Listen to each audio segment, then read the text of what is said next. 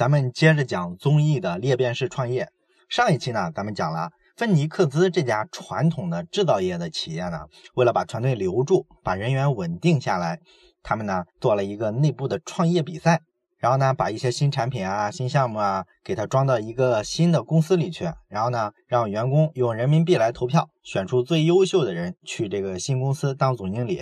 这样呢，公司的员工就成了新公司的股东。哎，靠这个方式呢，做了一次非常大胆的尝试，把公司的所有人凝聚到一块儿去了。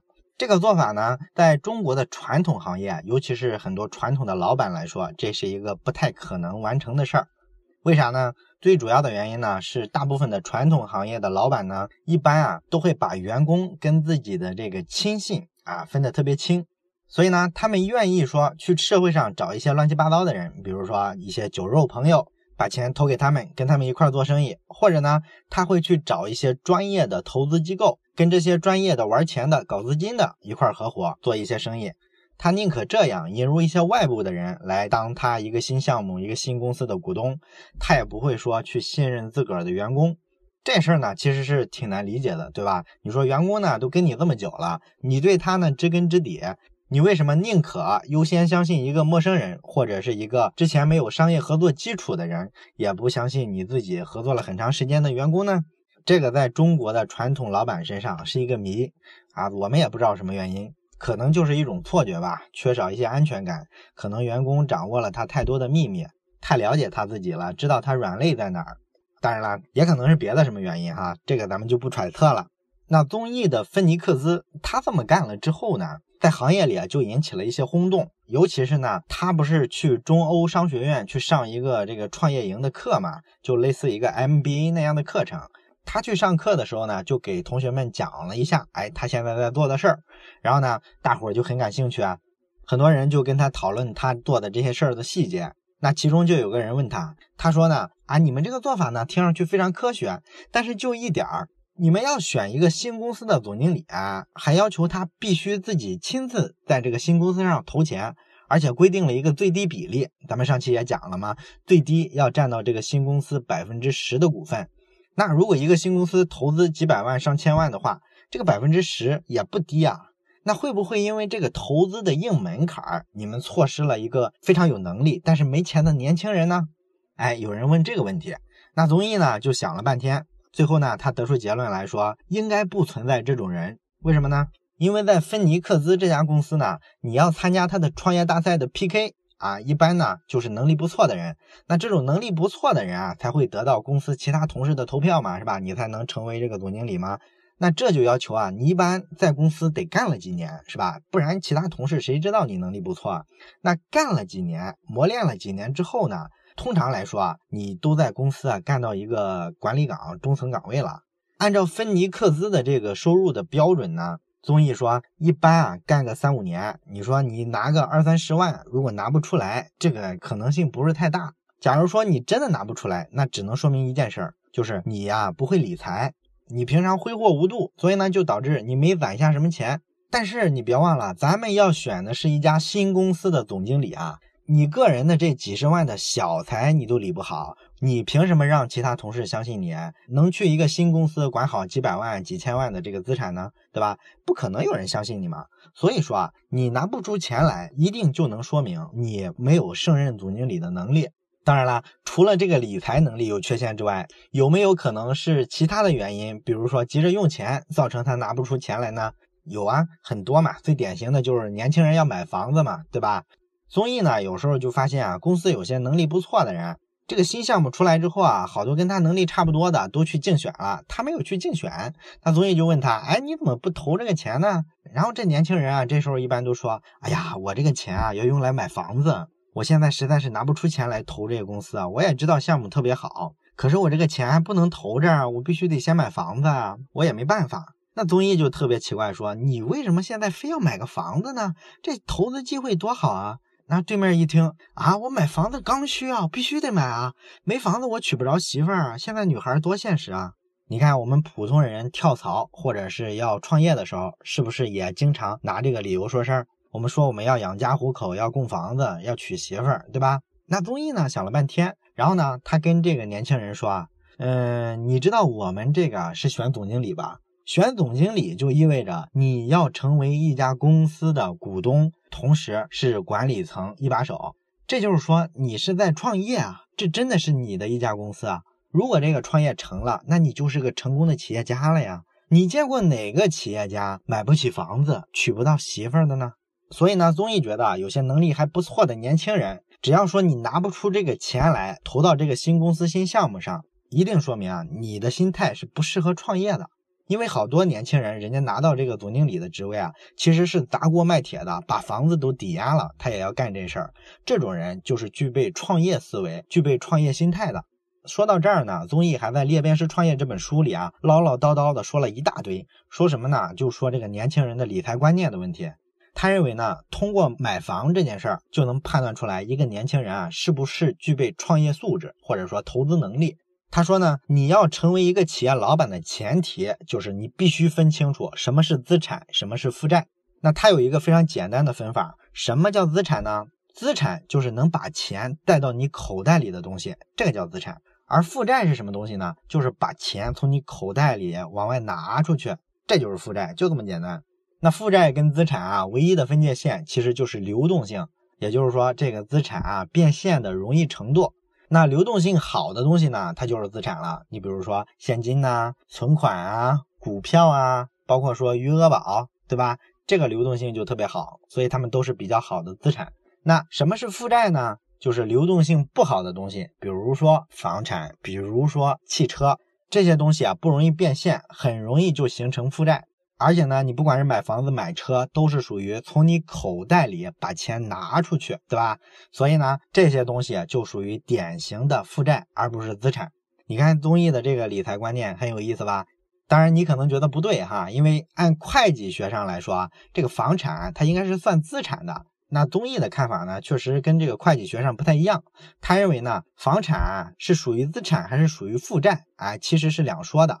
那取决于什么呢？取决于你怎么投资。你比如说吧，如果这个房子能给你赚钱，那它就属于资产。比如说你把房子租出去，是吧？每月呢就有租金的收益，那它就是资产了。如果这个房子你是自己住，那不好意思，你是往里贴钱的，因为你每月要把现金流贴进去还贷款嘛，对吧？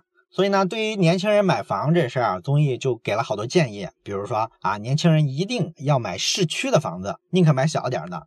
因为咱们好多年轻人现在买房子啊，通常是选择买一个郊区的大房子，很少有人会选择买市中心比较小的那个老房子，因为这是很简单的一笔账嘛，对吧？大家一算这个房价啊，郊区能买一百二十平的房子，在市区只能买四十平。那年轻人呢，当然是选择一个大点的嘛，对吧？因为我自住嘛，四十平的话，这个太小了，住起来根本不方便。可是问题是，房子这个东西啊，它是能升值的呀。而且呢，是从市中心往郊区升值的潜力是越来越小的。每一轮房地产比较疯狂的时候，都是市中心的房子是最疯狂的，对吧？所以呢，综艺就建议啊，年轻人应该买一个市中心的房子，然后把这房子租出去，因为市中心的租金比较贵嘛，这样你收益是挺大的。然后呢，你在郊区如果上班的话，那就在公司附近租一个房子住，这就是个聪明的投资策略。你算一下，你的投资回报率一定是比你单纯的买一个房子郊区的自住要强很多的。那样的话，基本全是负债，而你如果租出去的话，就有了收益，这时候它就是资产。所以呢，综艺就建议年轻人啊，正确的买房姿势一定是选位置最好的，因为越好的地段它越容易变现嘛。如果你要买一个郊区的房子，很可能啊，这个房子是入住率不高的。那入住率不高，就意味着房租是很便宜的，甚至没有人来租这个房子。那你买了一定就是负债啊，是吧？钱不够呢，能贷款就贷款，千万不要说住在自己的房子里，因为房子是一个金饭碗，金饭碗呢就是用来挣钱的，你千万别自己坐在金饭碗里面。你说为什么房子一定要租出去呢？因为租出去啊，就意味着你变现是非常容易的，而且这个租金呢，让你每月多了一份收入嘛。你完全可以用你收到的这个市中心的这个租金啊，去覆盖你租在郊区的这个房子的租金，这样绰绰有余的。如果呢，你碰到变现的机会呢，你很快就能把这个钱给变现了，这样能保持一个流动性嘛，对吧？而你如果买了房子自住，那其实是非常难变现的，因为咱们都知道，你自己的房子嘛，你要把房子卖了变成现金，然后这个过程你要出去租房子住，其实是一个非常难的选择。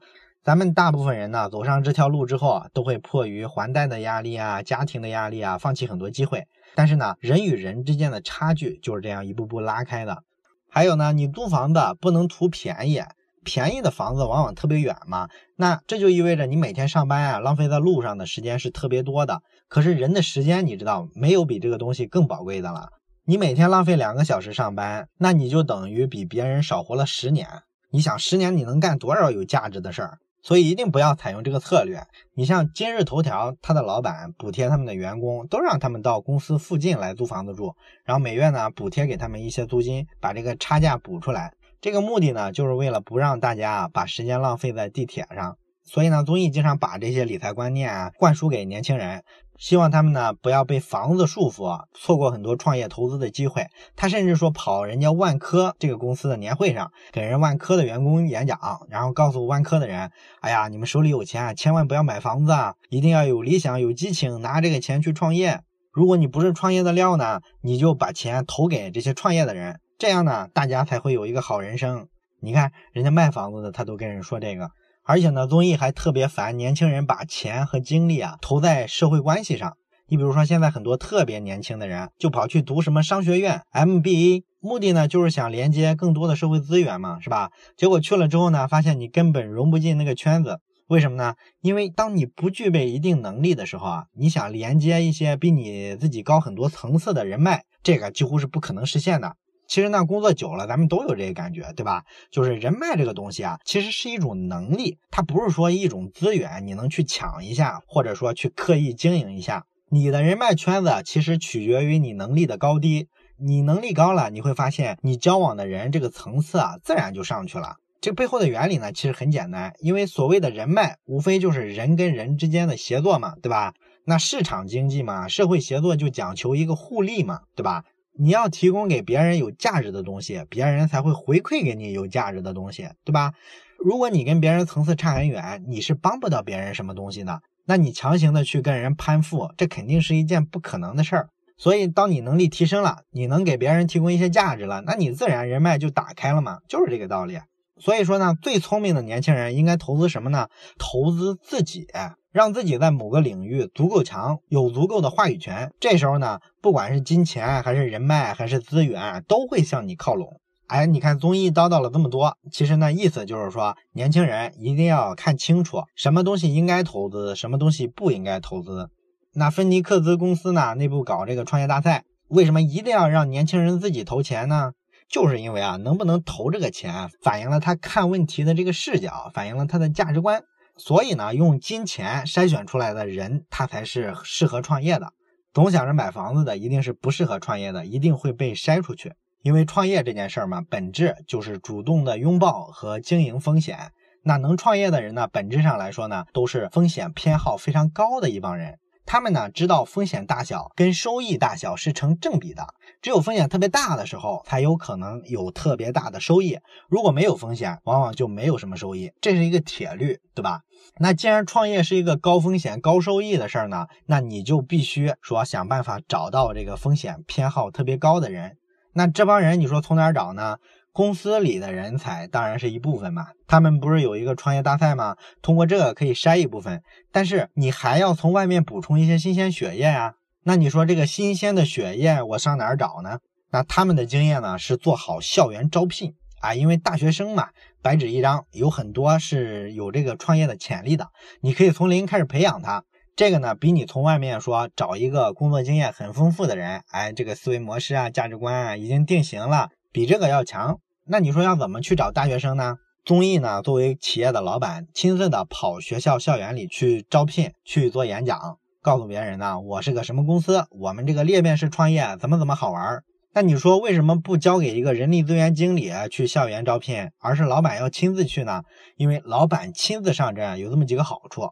第一个呢，老板亲自去学校招人，而且跟大学生啊直接交流，这个呢会让学生感觉到这个企业比一般的公司更重视人才，对吧？然后呢，综艺在台上亲自做这个演讲啊，把这个裂变式创业呢怎么怎么好玩儿，哎，告诉大家。那很多大学生呢听了就很感兴趣啊，觉得哎这家公司有意思，所以呢他们投简历的概率就特别高。那校园招聘还有一个好处就是，你可以直接就根据你的需求去筛选人。你比如说吧，芬尼克斯去学校搞校园招聘的时候啊，他们从来不提这个岗位的年薪是多少。那你说你连薪水都不告诉人家，人家大学生会投简历吗？要的就是这个效果嘛，对吧？因为他找的是什么？储备创业人才，以后是要做新公司的这个总经理的。所以这类人呢，一定是不能冲着薪水来工作。你上来就要求很高的薪水，这是个打工心态啊，对不对？这不是他们要的人，所以他就干脆招聘上根本就不提薪水，然后就看看到底有多少人不看重薪水，愿意来冒这个险，这就是一个筛选的过程嘛，对吧？那芬尼克兹呢，每年啊会到高校里啊去举办至少十场这样的校园招聘会，然后每一场呢到场的学生人数啊大概就是一千人左右。那这么算下来的话，他们至少每年能在一万个大学生面前把这个裂变式创业的理念传播出去，哎，这个是个很好的广告，对吧？然后呢，每次综艺演讲完了之后，他演讲能力比较好嘛，现场的这个效果肯定就不错。一般投简历的人有多少呢？大概有百分之五十，哎，一千人的场大概有五百份简历。那这五百份简历呢，他们再筛选，挑出大概二十个人来，然后让这二十个人呢来公司进入试用期。三个月的试用期之后呢，就淘汰掉一半，只留十个人。然后这十个人呢，三年之后就去参加这个裂变大赛，最终呢能有一个人胜出，当上这个新公司新项目的总经理。所以呢，咱们看看这个概率哈，一千人的场，最终呢挑出十个来，然后十个呢最终只有一个胜出，这个胜出的比例是千分之一啊。你说他为什么要这么设计呢？这不是个效率很低的培养人才的方式吗？这个呢，其实是人家深思熟虑的一个结果。因为呢，中国的创业成功率大概是多少呢？就是百分之二左右嘛。那芬尼克斯选拔这个子公司新公司的这个总经理的，他基本上是按照这个千里挑一的这么一个比例。刚才咱们不是讲了吗？那这样选出来的创业者呢，就相对是科学的，我们能保证这个创业这事儿比较大概率的成功。那你去看中国的富二代，富二代为什么创业很难成功呢？很简单啊，富一代选接班人的时候基数太小了。你富一代的企业家，你能生几个孩子呢？你撑死了五个六个了不起了，对吧？那你说你从五个六个里面选一个去接班，这创业成功的概率多低啊，对吧？而芬尼克斯人家是一千比一的比例，那自然说这个裂变式创业成功的概率就高多了吗？而且呢，咱刚才不是讲了吗？创业不就是拥抱风险吗？不就是一次赌博吗？所以呢，芬尼克斯啊，为了培养这个所有员工的这个风险意识啊，哎，还主动在公司搞了一场赌局。那赌什么呢？就是赌公司的销售业绩。大家猜一个明年这个公司业绩怎么样？猜一个数，然后你也是拿真钱去投去赌，至少五万块钱起。如果明年的业绩呢达到了你赌的这个数，哎，你这个五万块钱就可以按等比例去增长。你看，直接拿真钱玩，这多刺激！那这种真金白银的赌博啊，逐渐就是说培养了大家的这个风险意识，大伙儿呢就能够对创业这事儿啊，逐渐有一个比较清晰的感知。这个东西看得见摸得着了吗？所以呢，符合这个创业精神的人啊，在公司内部啊就越来越多。而且呢，他搞这个赌博呢，还有一个特别好的地方，其实它也是属于一种游戏化的管理。表面上看，大伙儿是在玩一个游戏，是吧？实际上呢，这是一种非常好的管理，因为通过这个赌博嘛，所有人都跟公司的业绩啊等于绑在一块儿了。那大伙儿呢会经常的去关注公司，哎，这个业绩怎么样了？因为我有钱在里面嘛。然后呢，他要求这个新来的大学生呢也要参与进去，这个就很有好处了，是吧？一个是这个新人啊能很快的熟悉公司的企业文化啊，原来这是这么有狼性文化的这么一家企业，他很快就知道了。那还有一个好处呢，就是他能链接到招聘上呀。因为这个年轻人啊，他刚进公司，他就接受了这么刺激的活动，那他一定会发朋友圈，或者说跟他的朋友啊、同学啊经常聊这件事儿，对吧？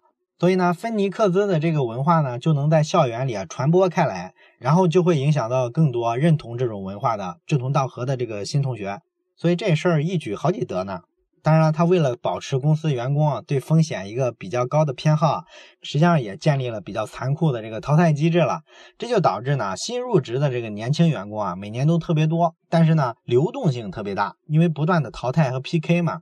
但是呢，工作三年之后的员工啊，基本上就没有离职的了，因为这些都是胜出的非常优秀的人，他们呢在这种环境下如鱼得水，所以呢，对于芬尼克斯来说啊，他的人力资源边际成本其实是递减的。你别看他这么折腾这么玩，但是成本最高的是一开始啊，越往后他这个人力资源成本其实是越来越低的，因为你培养出这种企业文化之后啊，优秀的人啊就会带动周边的人，最终大伙儿会都变得很优秀，都变得非常有狼性，喜欢拥抱风险。未来呢，这帮人创造的价值就越来越大。那为了保持这种状态呢，芬尼克斯公司啊，还有一个非常有意思的人才上的制度，叫什么呢？叫干掉小白兔。什么叫干掉小白兔呢？小白兔啊，指的是一类员工，哪一类呢？就是那种啊，能力不是特别突出，但是呢，也不会惹麻烦，工作态度呢一般，不算特别积极，这类员工叫小白兔。因为在老板这里啊，这类员工的感觉呢，就比较像鸡肋，是吧？食之无味，弃之可惜啊。一般呢，老板心上一软，哎，就把那个小白兔的员工啊留下了。但是啊，一旦公司的这种小白兔类型的员工多了，就很麻烦了。因为慢慢的小白兔会长成老白兔啊。一旦小白兔变成老白兔，那他就开始制造麻烦了。因为老白兔嘛，他自己更难辞退。然后呢，老白兔还可能领导一些部门啊。他领导部门的人一定也是跟他这样一种温吞水的感觉，也是一群兔子。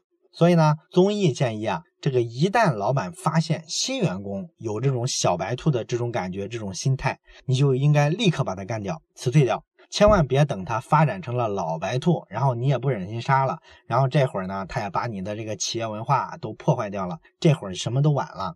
那最后咱们再说一个比较有意思的点吧。就是综艺在制定这个创业大赛的时候啊，不是大伙儿上台去 PK 吗？看谁的方案好，谁能胜出，谁就干总经理。这个过程中呢，综艺要求啊，必须总经理亲自上台演讲。如果你说我口才不行，我让我团队里的其他人带我去演讲，那不好意思，谁演讲谁就必须做总经理，那你这个总经理就不能干了。为什么要这么设计呢？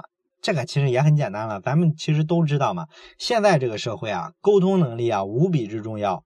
这个沟通演讲能力强，你的优势是方方面面的。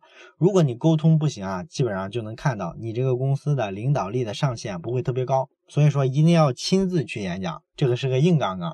那咱们再回过头来整体看一下综艺的这个芬尼克斯公司啊，他做的这个改革，实际上本质是啥呢？本质啊，其实就是他把自己家的公司打造成了一个平台，然后呢，让员工在这个平台上你十八般武艺各显神通，你们自己折腾去。所以说，企业这个组织啊，跟员工的关系啊，这时候其实跟传统企业比啊，早就发生了天翻地覆的变化。这是人家这个做法最精髓的地方。那你说他这种组织变革的精髓是跟哪儿学的呢？你可能能想到互联网，对吧？实际上，这种做法最早也不是互联网，实际上是军队。军队啊，是组织变革效率最高的团体。为什么呢？你去看看这些全球五百强的 CEO。西点军校毕业的比哈佛商学院毕业的还要多，为啥呢？就是因为啊，军队啊就是最好的管理组织，军队的长官呢一定就是最好的管理者。这个道理很简单，你想想，军队这个组织啊，它为什么是世界上最先进的这个组织形态的探索者呢？最主要一个原因就是，你商业上输了就输了，你无非就是损失一点商业利益，损失点金钱，对吧？那军事上这玩意儿可是玩命啊！你这个组织形态比人家差，反应比人家慢，可能决定了你这次打仗要多牺牲多少生命，多浪费多少军费。所以呢，这是一个更严重的后果。这就导致啊，他必须逼迫着自己不断的去寻求一个效率更高的组织形态。咱们看这些年啊，这个军队组织形态的变化哈，咱们就拿美国军队来说吧。这个美军啊，在打二战的时候啊，他们打仗一般是以一个师或者一个军为一个作战单位。一般都得有几万人嘛，然后到了越南战争的时候呢，这个美军的作战单位呢就变成了几百人的一个营了。那总参谋部呢直接把命令下到营里去，让他们去完成。然后等到零三年伊拉克战争的时候啊，美军的作战单位已经变成一个班了，一个班真正的战斗人员呢还不到一半，剩下的一半呢都是拿着对讲机或者拿着手提电脑去完成指令的。而现在呢，美军的这个作战部队啊，可能就更少了。你像现在的特种部队，一般是三个人一个小组，三个人相互配合，发现目标之后呢，直接使用这个卫星定位，哎，给后台发个信号，然后后台呢就会根据他们的判断，直接发射一巡航导弹过去，直接摧毁目标。他是这么打仗的。所以呢，现代的这个军队啊，它这个组织形式啊，咱们会发现它是往哪个方向发展呢？其实就是一个大后台、小前端这么一个方向，对吧？他把百分之七十的军费预算都用来找目标，然后百分之三十的预算呢花在摧毁目标上。这样呢，前端的组织啊就要求非常全能，同时呢非常精炼，人非常少。然后后台呢，你变成一种系统的一个支持的力量啊，就像咱们刚才讲的一个平台。